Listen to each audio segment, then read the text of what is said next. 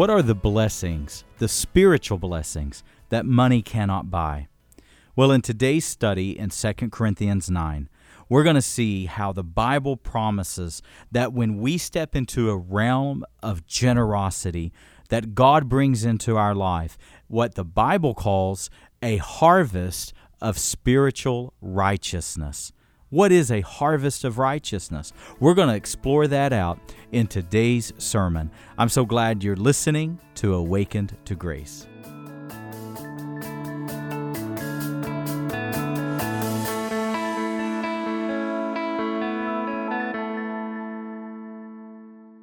Let's go to Second Corinthians chapter 9 this morning. We are finishing a series today. We are concluding our series on righteousness. We've talked about what righteousness will not only do for a people, for a country, but also for us as individual Christ followers. We began in week one with Psalm 11, where the scripture says, If the foundations be destroyed, what can the righteous do? We talked about the plight of our country. We talked about the state that America is now in. We began with Psalm 11 and we saw that if the foundations are destroyed, what can the righteous do? Well, the next verse, verse 4, says that God is in his holy temple and God is on his throne. Amen. Last week we were in Matthew chapter 5 and we looked at the scripture in verse 6 those who hunger and thirst after righteousness shall be what? Filled, satisfied. We talked last week that in our American culture, we are taught to pursue happiness, but in reality, what Jesus teaches is that you don't pursue the things that you think will satisfy you. No. You don't pursue satisfaction within itself, and that's what many, especially Americans, do. We for we, we, for, we, we pursue fulfillment, we pursue satisfaction. No, Jesus said what you do is you pursue, you go after, you hunger, you thirst, you crave the very thing that actually will fulfill and will satisfy, and that is righteousness, the things of God. Seek first the kingdom of God and his righteousness, then other things will be added to your life. Well, we're going to continue on in the same thought today as we conclude our series, and we're going to be in 2 Corinthians chapter 9, and we're going to talk about what the Bible calls a harvest of righteousness. Let's pray together. Lord, I pray that you will help us today as we examine your word, as we break open this great bread of life, and God, may it fulfill us today. May it satisfy all of those cravings that each of us have in life. God, may it give us an eternal perspective. So many of us have trouble seeing past the next paycheck. So many of us have trouble seeing past the next five years. So many of us have trouble seeing past perhaps even retirement. But God, you invite us into a different way of living. You invite us into a different story, and it is an eternal perspective. Give us that kind of perspective today, Lord. As we open your word, we study your word, God, may it come to life to us today. In Jesus' name, amen. Second Corinthians verse, uh, uh chapter 9, it's been uh, quite an important chapter throughout my pastoring. I've always looked to it, it's always helped me, it's always encouraged me. But this year, particularly 2020, has been quite the year for me and Sadie in our personal spiritual growth. I've been very transparent with the church, and today I'm not per se going to preach on giving. Uh, I'll touch a, just a little bit on it because it's what the text, it, it, it's, it's the context of, of what Paul is writing. But, but I want to show you what the Lord has been showing me all year this year. God began dealing with me around the end of February, the 1st of March. As you know, and I've been very transparent with you, Sadie and I struggled in the area of giving for quite a while. And up until several years ago, we were not tithers. I gave all of my time, I gave all of my energy, I gave all of my attention to the church. And in my foolishness, I thought that was enough. But what I had to learn the hard way is that when it comes to giving, there is no excuse before the Lord. My excuse was we're a young family. My excuse was we're a growing family. My excuse was, God, my head is barely above water. It's above water, but it's kind of like this it's barely above water. My excuse was when I get settled in life, when I get into a better place, when we get our bills under control. And none of that measures up. And what I had to learn in my own personal life is yes, I can give God many things. I can give Him my energy. I can give Him my abilities. I can give Him my skills and my talents and even my attention and even my worship. But if I am withholding my first fruits, if I am giving God what's left instead of giving God what's right, I'm wrong. Well, several years ago, and I've been transparent about this, and I've shared with you several years ago, Sadie and I got very serious about giving. We made it priority. We made it the priority of our lives.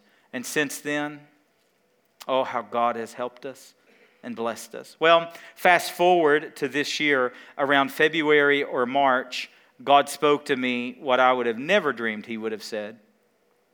Here we went from non tithers at all giving God what little we had just whenever we could, just giving God what's left. To now, several years later, God has blessed us. We're tithing solid. It's, it's systematic, it's disciplined, it's there. Well, now it's just in the rhythm of our week. We, we don't even really even think about it anymore because it's just built in and it's routine. Well, the Lord spoke to me the beginning of the year, and God said, I want you to do more. I want you to do more than your the 10% you don't even feel anymore. Now it's time to take the next step. And God put a percentage in our heart. And we began to do that. Well, now now I want to show you what God has been teaching me all year long. See, when I gave previously, I thought one of the reasons I was giving was for God to give back, you know, like okay, because we're tithers, God's going to help our life. He's going to provide a vehicle for us, He's going to provide the fuel for the vehicle, He's going to provide our weekly provisions. We're able to go to the grocery store. God's going to keep a roof over my head. And all of those things matter, don't they? Those things are important. And God's going to take care of us, and God has to His glory.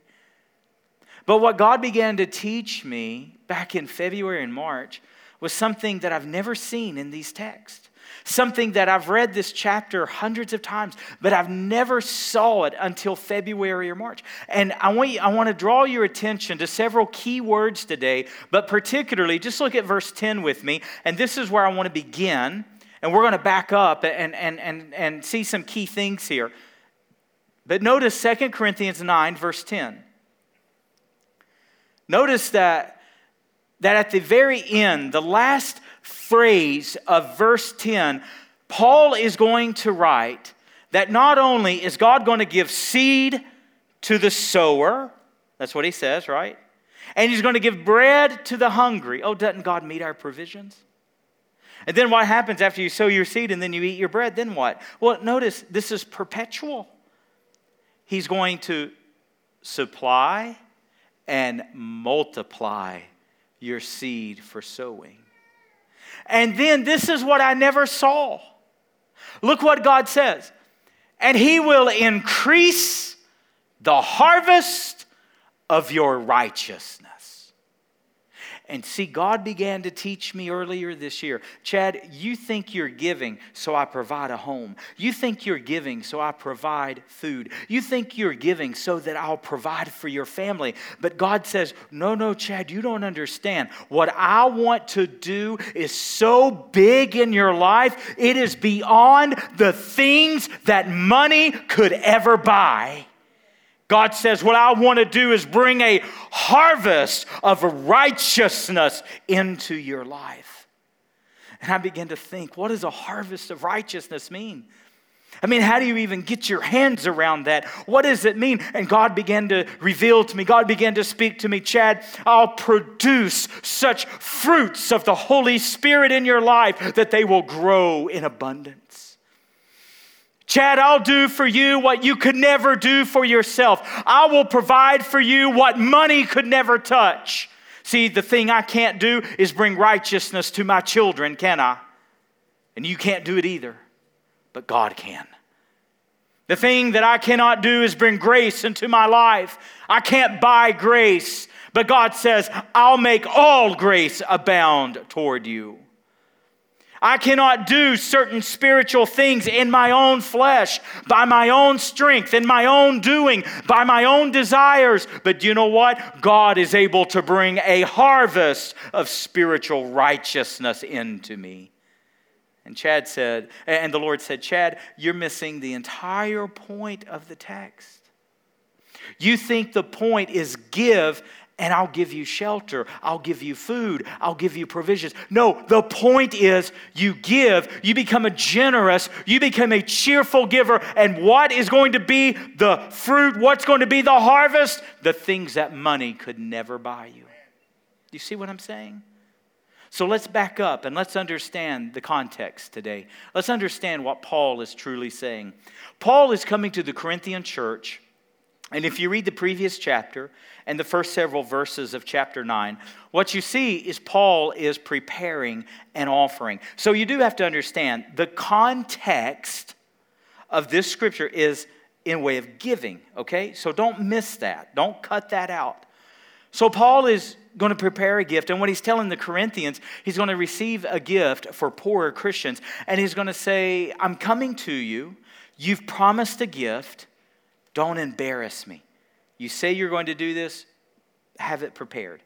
But he says in verse number six, now this is very important. Paul says, So the point is this He who sows sparingly will reap sparingly, he who sows bountifully will reap bountifully. But then he says in verse 7 but don't give under compulsion. Don't let someone twist your arm. Let each one decide in his heart what he wants to give. For God loves a what? A cheerful giver. Paul says this thing is not forced, this is out of the heart. It's very similar, as Brad was explaining. You know, we did the Bless the Blue project, which was so successful. Praise God for that. We're going we're to really minister to our local law enforcement through this. And then uh, next Sunday, we're going to it, it, it, we're going to have Smile Foster Kids. Uh, their director is coming in to give a short, like a 10 minute presentation. They cared for 500 foster kids last year, and we're going to bless them. We're going to help them. And then at the end of the year, for the last two Sundays of the year and our big Christmas Eve candlelight service, we're going to do an offering for Bibles for Bangladesh. $3 buys a Bible for a Christian in Bangladesh. I'm asking the Lord, and I have been asking the Lord, I'm asking the Lord that we will be responsible for 1,000 Bibles. Wouldn't that be wonderful to end? such a hard and difficult year like 2020 and end it by sending 1,000 Bibles to Bangladesh. What a way to end the year. Well, see, in a similar way, this is what Paul has done. Paul has said, I want you to have a heads up. I want you to understand. I want you to pray and prepare a gift. And this is why he's writing this. Now, in saying that, he does some incredible teaching. He helps us understand that there are natural laws and there are spiritual laws, and they're similar. They're sowing and reaping. But what I again, Paul says in verse 6 the point is this sowing and reaping. But when you get later down into the text, what I never saw was the point of the sowing and reaping it's not just material provisions, it's those spiritual things that money cannot buy. For example, look with me at verse number eight. Look what he says in verse number eight. And God is able. Is that not what we just got through singing? Wasn't that our first song today? God is able. That wasn't. I, was just standing there listening, like, are you kidding me? That's the first song. God is able. What's verse 8 say?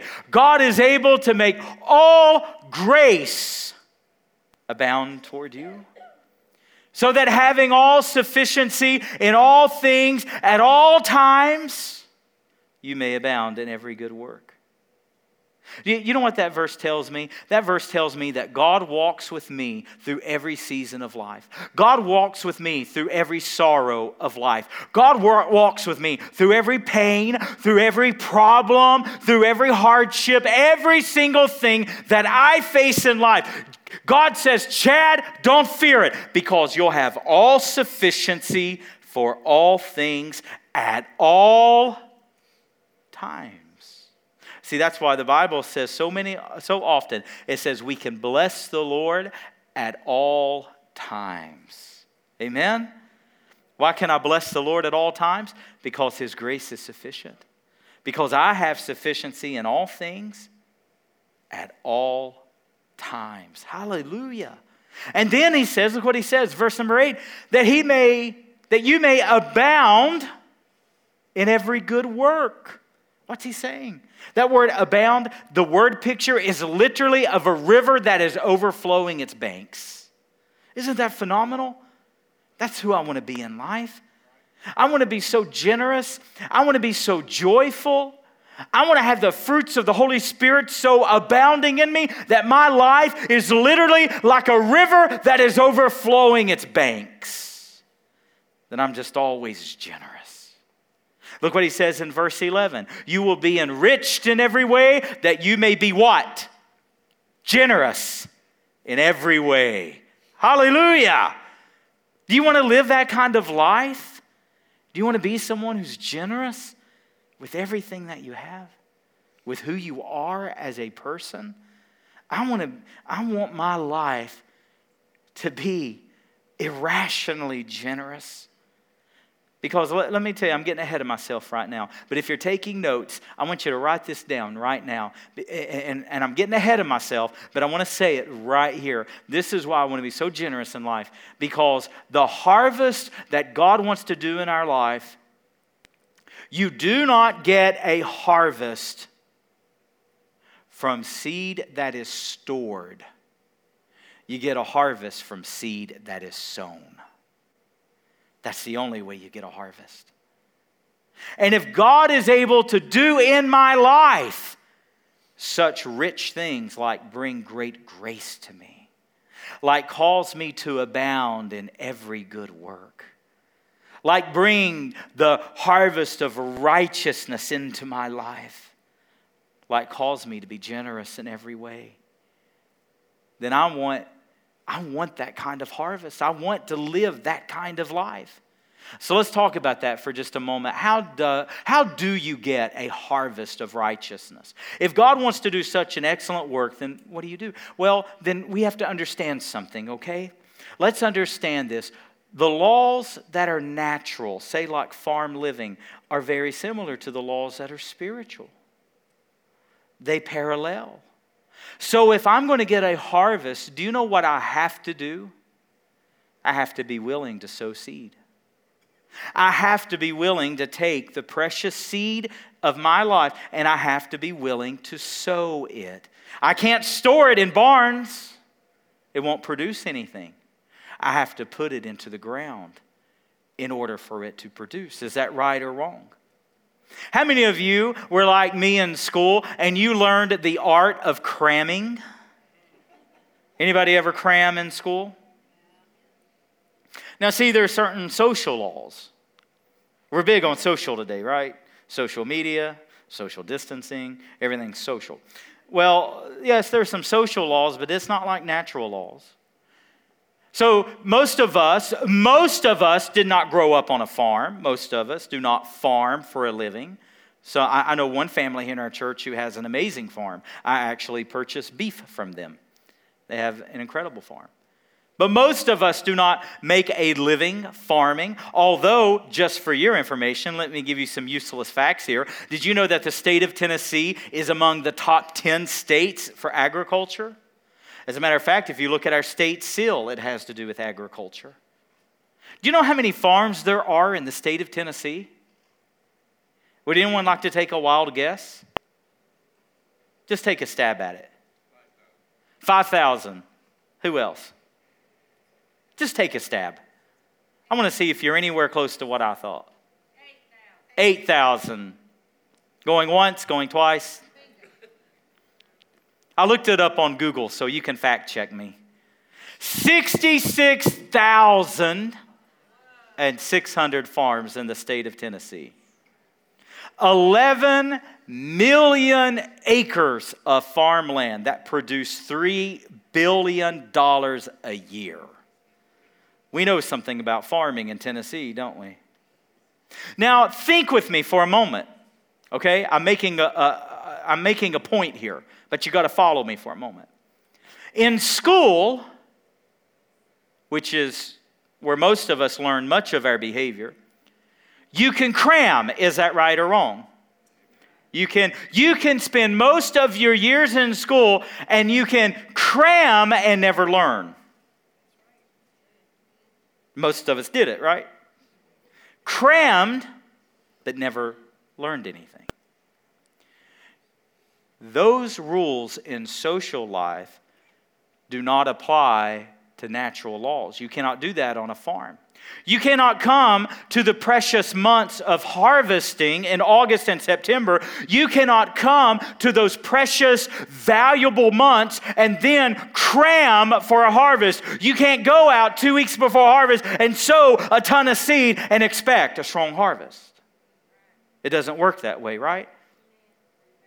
And see, we do the same thing in our lives spiritually. We live haphazardly. We live for the moment. We live doing whatever we want to do. But then the moment that we need God to intervene, then all of a sudden we sow some real quick seed. You cannot cram for righteousness. It doesn't work that way. It is a spiritual law, like there are natural laws, like there is farming laws, that does not work the way most of us grew up. No, the strongest spiritual lives are those that are done in increments, those that are done through the process, those that are done perpetually, those that are always sowing seeds. What's the old saying? Sow an act and you'll reap what? A habit. Sow a habit and you'll reap a character. Sow a character and you'll reap a destiny. Some of you right now, you don't have any quiet time with the Lord. You're busy. You constantly, you go, go, go, go, go.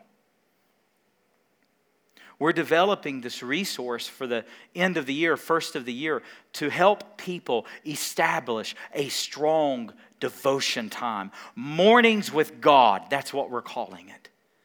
Mornings with God. And I'm telling you, if you'll get into a habit, if you'll begin to sow the seeds of a habit to where you spend your mornings with God, what a difference that that would make in your spiritual life.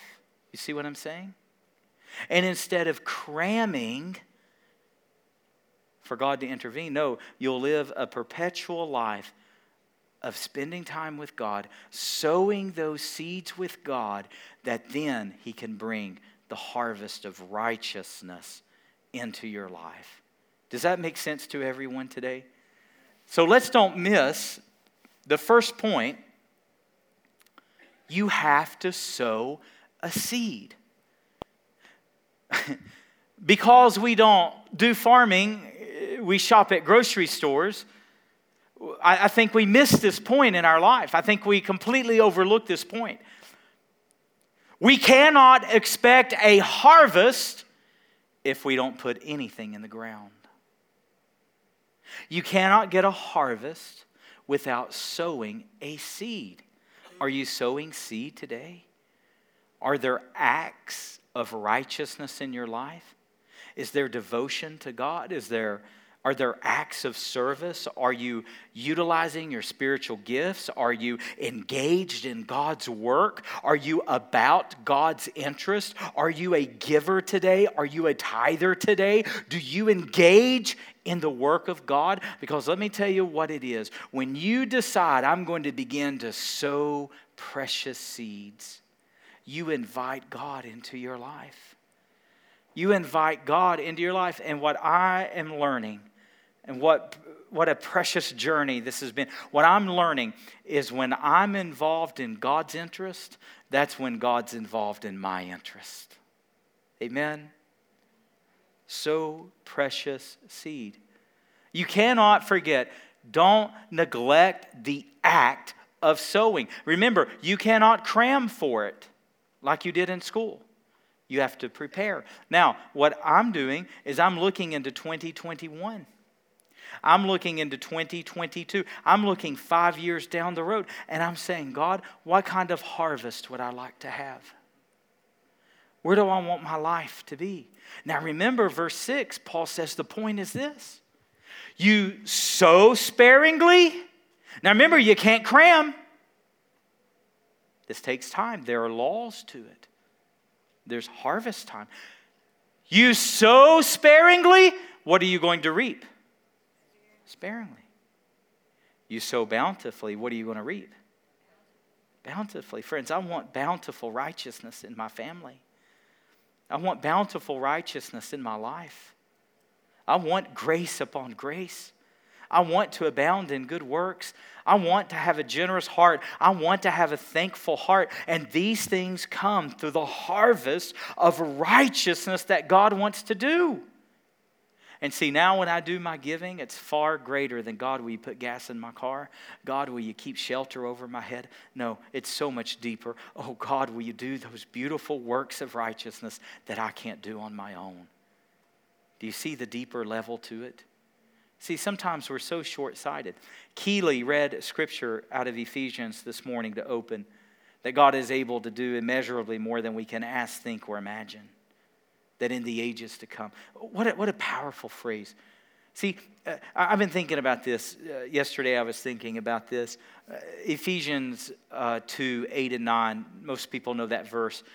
Uh, for you are saved by grace through faith, that not of yourselves. It is a gift of God, lest any man should boast. A lot of times people ask, I, I probably have had more people ask me this as a pastor than any other question. People ask if God knew that Satan was going to deceive mankind, if God knew that Adam and Eve were going to sin, which he knew that, the plan, the cross was never plan B, it was always plan A. For the Bible says that Christ was slain before the foundations of the world were ever laid. So, if God knew that Satan was going to do what he did to mankind, if he knew mankind would rebel, then why did God allow it all to unfold? Why didn't God pull the plug before any of it happened? Why did God allow it? See, we're so short sighted. You cannot read verse 8 and 9 without understanding verse 7. And do you know what verse 7 says? That we are saved to the glory of God, so that in the ages to come we might display his glory. See, God is going to do something far beyond your 60 or 70 or 80 or 90 years. What God wants to do is in the ages to come. You see? Are we so short so short-sighted that we just live paycheck to paycheck or we live month to month or season to season. And we don't understand that what God wants to do in us and ultimately through us will glorify Him for the ages to come. Do you understand that when you and I give $3 for a Bible to Bangladesh, when you and I give $6.50 for the hundreds upon hundreds of Bibles that we have given to Pakistan, do you realize that we're glorifying God not just now, but while the ages roll? Isn't that something? What you and I do now for the glory of God is going to be displayed and glorify God for the ages to come. Don't be so short sighted. Don't live for this week. Don't live for just this paycheck. I'm so embarrassed as I look back over the years that I spent withholding from God because I didn't think that I could make it to the next week. No. If God's going to glorify Himself in me for the ages to come, He'll do it right now by meeting each and every one of my needs. Amen? And so will He you. And so, what God does is He invites us into this story. He invites us to say, Listen, you let go of what you have, and I'll give you things you could never buy. You give me your time. You give me your talents. You give me your skills. You give me your, your the, the portion of your income that I ask. And listen, I'll do for you what you could never do for yourself. And what that brings is a harvest of righteousness. But it starts with sowing a seed. I've shared with you, and it's just, it's, it's, I just want to share it in, in this point, but uh, some of you already know this, some of you don't the first of the year, God willing, we're going to renovate this whole middle section of the church. We have a big, large section in the middle that's never been renovated, and we're going to turn it all into kids' space. And uh, I don't know if you know how many kids are coming to our church right now, but it's ridiculous. We almost, uh, two weeks ago, we almost had more kids back there than we had adults in the auditorium. Apparently, you take that, be fruitful, and multiply to heart, apparently, because. That's right. yeah, amen. I heard uh, one pastor said he had a lot of kids. They said, "You must lo- lo- love your you, you must love kids." He said, "No, I love my wife." so we're going to do this big renovation project and turn all that into kids areas and hallways and all that great stuff. Well, the city's making us hire an architect. We, we have to, because it's commercial, we have to do that. So we brought in a couple of architects, and the cheapest one was $8,900. And that was just to get started. That was no construction, that's just for them to draw it out. And there's a brother in our church. Man, this guy's so smart. I feel, I feel like a box of rocks when I talk to him. He is so smart. He has a job that I didn't even know what his job title meant. I had to say, Well, what's that? he's so much smarter than I am. Well, he's got some background in this. He joined a small group that I was leading, and for several weeks we were talking how was God going to use him? He wanted, he wants so bad to be used of the Lord. And we're talking about where he fits and what he could do and how God could, could utilize him here. Well, then he hears me talking about this project and he hears me talking about an architect and he comes up to us and he says, You know, I've, I've got some experience in this. Maybe I can help. I'm not exaggerating. Nearly 200 emails later, multiple drawings later, meetings with the city later, Skype meetings and in person meetings, and I don't know how many phone calls and how many texts, the city's approved our plans. And because of that brother bringing his skill to us, because of that brother bringing his talent to us, it cost our church zero dollars. Amen. That's a great example of someone taking their skills and saying, I'll utilize it for the kingdom of God. Do, do, you know what God is saying will come into my brother's life? A harvest of righteousness for what he did for the kingdom of God. And listen, it's not just him. Listen, so many of you serve in so many different capacities. Do you know that right now we have 130 people serving at this church? 130 people serving, giving up their time, sacrificing for God's kingdom. Do you have any idea what that means to us?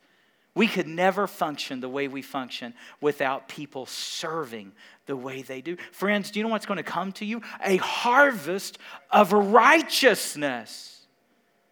The giving that people do. Do you realize we were shut down this year? We, in, in 19 years, we've never shut down on a Sunday morning other than for snow, to be snowed out. And this year, we were shut down 11 Sundays. That's almost a quarter almost a quarter of the year, we were shut down. And do you know that our giving went up instead of going down? Isn't that remarkable? And because we don't make a, spec, a spectacle of the people we help or the missions that we do, most people have no idea the level of generosity that comes out of this house. Because we don't we don't publicize it.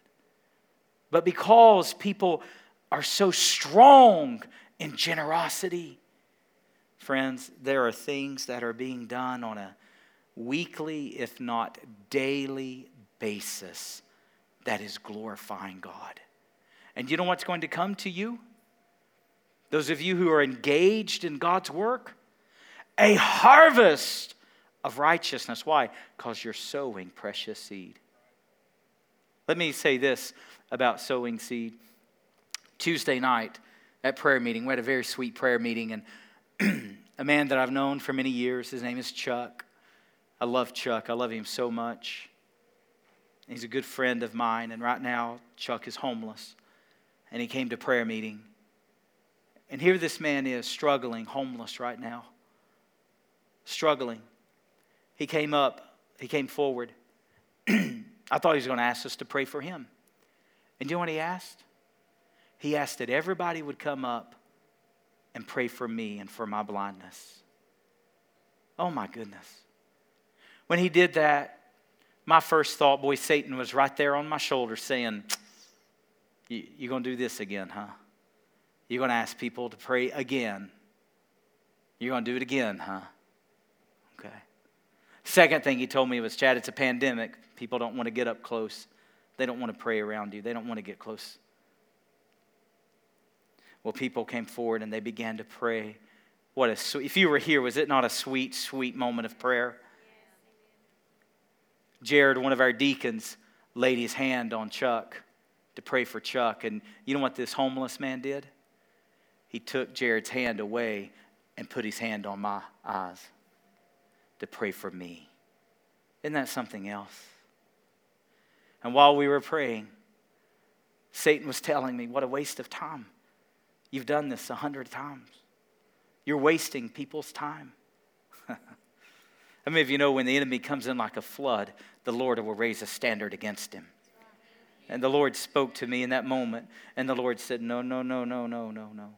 Psalms 126, 5 and 6.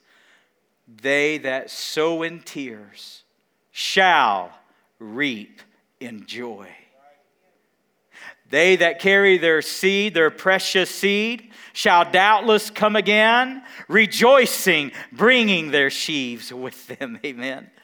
And the Lord said, Chad, all of these prayers, all this prayer that's going on for your eyes, they're like precious seeds being sown into the ground. And one day, thank God, there shall be a harvest of righteousness to the glory of God. Amen. So, are you discouraged today? Are you tired? Let me bring you to my second point. Not only must there be seed sown into the ground, but number two, there must be the patience of waiting. Turn to James chapter 5, verse 7, and I'll, I'll begin to conclude here, but uh, follow with me here. James chapter 5, verse number 7. Notice how James talks about patience here. And what does he compare to yet again, as scripture does over and over? To the farmer. Remember, you can't cram for a harvest. you can't cram for godliness. You cannot cram for righteousness. It's a process, you see. So notice what he says, verse 7 As the farmer waits for the precious fruit of the earth as he waits for that precious seed to turn into fruit. Friends, not only if you want a harvest of righteousness from God, not only must you sow the seed, but you have to be patient. You have to wait. If you're going to take notes today, I want you to note this. This is worth writing in your Bible. This is worth writing somewhere or making a tweet or a Facebook post or something, but you need to note this. God is never late. Learn to wait. God is never late. Learn to wait. God is never late. Learn to wait. And there's some of you that just like me, you're waiting and you're waiting and you're waiting and you're waiting. But let me show you something. See, in our culture, we think waiting means this.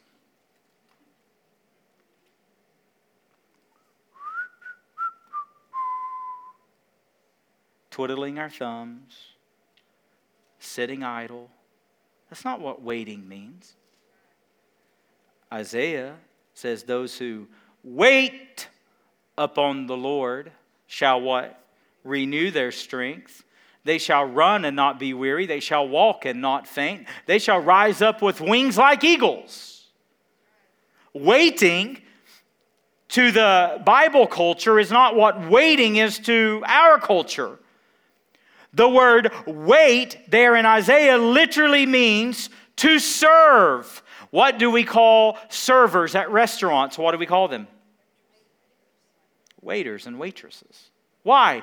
Because the word wait means to serve.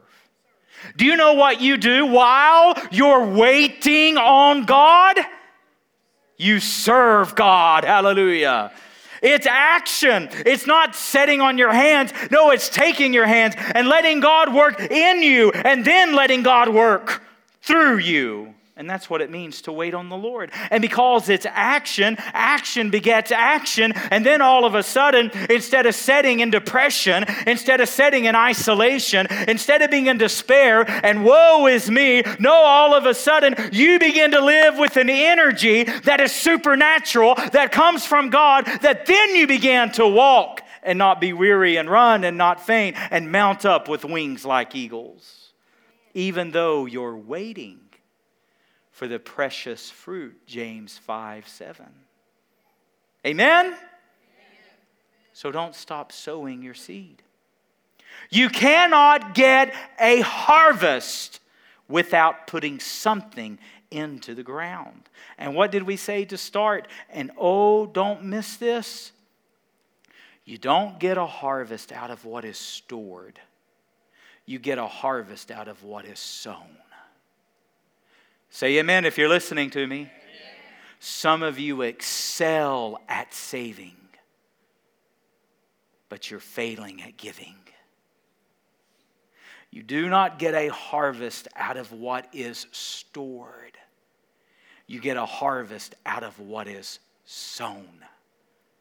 So sow to the Lord sow acts of service, sow acts of kindness, sow habits of godliness. Sow your skills into the kingdom. Sow your talents into the kingdom. Sow your time into the kingdom. Sow your money into the precious kingdom of God. This has been the most exhilarating year of giving that Sadie and I have ever had. I don't say it to brag or boast, I say it to be transparent. The first of the year, the Lord told Sadie and I, every extra money you get, give it away. Every bit of it. Everything, if I do a, a wedding, I don't ever charge for anything. I don't charge for any wedding. I don't charge for any funeral. I don't charge to minister to people. I don't charge for counseling. I do every single thing I do for free. But if I do a wedding, sometimes people will give me a card and there'll be some money in it or whatever. The Lord said, anything you get extra, anything, I want you to give it away. And I'm telling you, it has been the most exhilarating year. It has been a year of joy in our marriage, in our household, because we are learning what it means to sow precious seed. Where's your harvest going to come from? What's God going to do in your life in 2021? What's God going to do in 2022? What's He going to do the next five years? You'll not get a harvest without sowing a seed. What can you sow? What can you get involved in? For to get involved in God's work, in God's interest, is to invite God into your life and into your interest.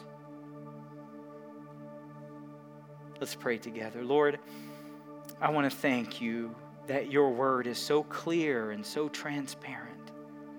I want to thank you, God, that you don't push us out in life and just say, ah, figure things out. But you instruct us, you help us.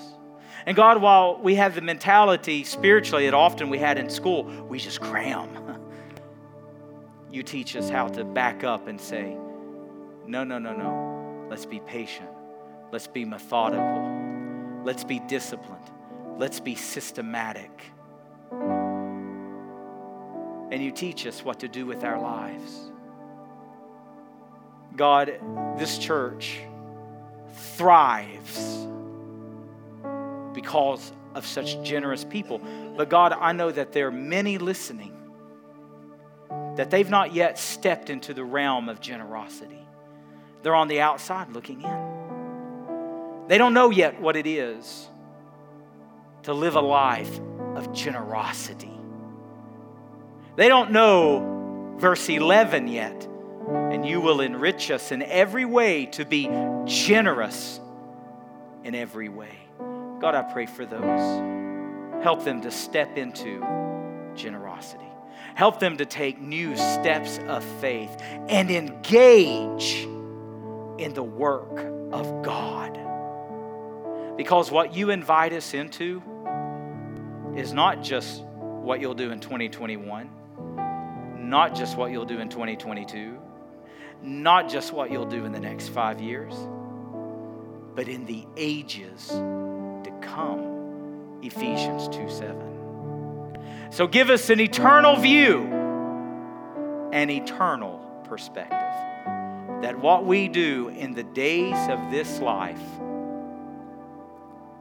is going to show for all of eternity. Let us don't waste it. We love you, God. You're so generous to us.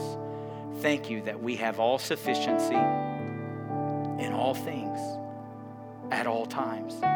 Thank you that your grace abounds toward us. Thank you that you help us abound in every good work. Thank you that you freely distribute.